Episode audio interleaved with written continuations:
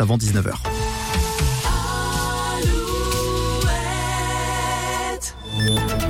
Alouette, les infos. Avec Fabienne Lacroix, bonsoir. Bonsoir Julien, bonsoir à tous. Les États-Unis n'enverront pas de soldats combattre en Ukraine, c'est ce qu'affirme ce soir la Maison Blanche après les déclarations hier d'Emmanuel Macron, le chef de l'État qui n'exclut pas lui un envoi des troupes au sol en Ukraine. Le Parlement devra d'ailleurs prochainement se prononcer sur la question du soutien de la France à Kiev.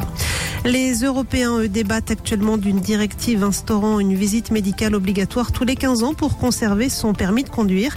Elle serait même à passer tous les 5 ans pour les chauffeurs de camions et de cars. Le vote est prévu demain. Sur la route, trafic toujours très chargé ce soir sur l'axe Cholet-Nantes à hauteur de la commune de Valette. Des dizaines de tracteurs ont perturbé la circulation tout au long de la journée sur cet axe très fréquenté. Opération menée par des agriculteurs non syndiqués. D'autres agriculteurs appartenant cette fois à la Confédération paysanne, eux, ont investi ce midi le stand de Lactalis au Salon de l'Agriculture pour dénoncer les prix du lait jugés trop bas. Au chapitre santé, une nouvelle campagne de vaccination contre le Covid va être lancée mi-avril en France.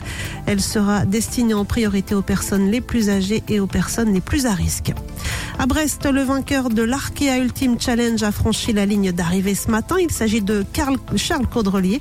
Le skipper finistérien a mis un peu moins de 51 jours pour effectuer son tour du monde à bord de son maxi trimaran.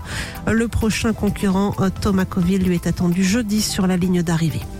En rugby, 10 joueurs prolongent l'aventure avec le Stade Rochelet, parmi lesquels Pierre Bourgarit, Antoine Astoy, Levani Botia, Reda Wardi ou encore Grégory Aldrit, le capitaine des Jaunes Noirs qui avait déjà confirmé vendredi rester au Stade Rochelet jusqu'en 2029.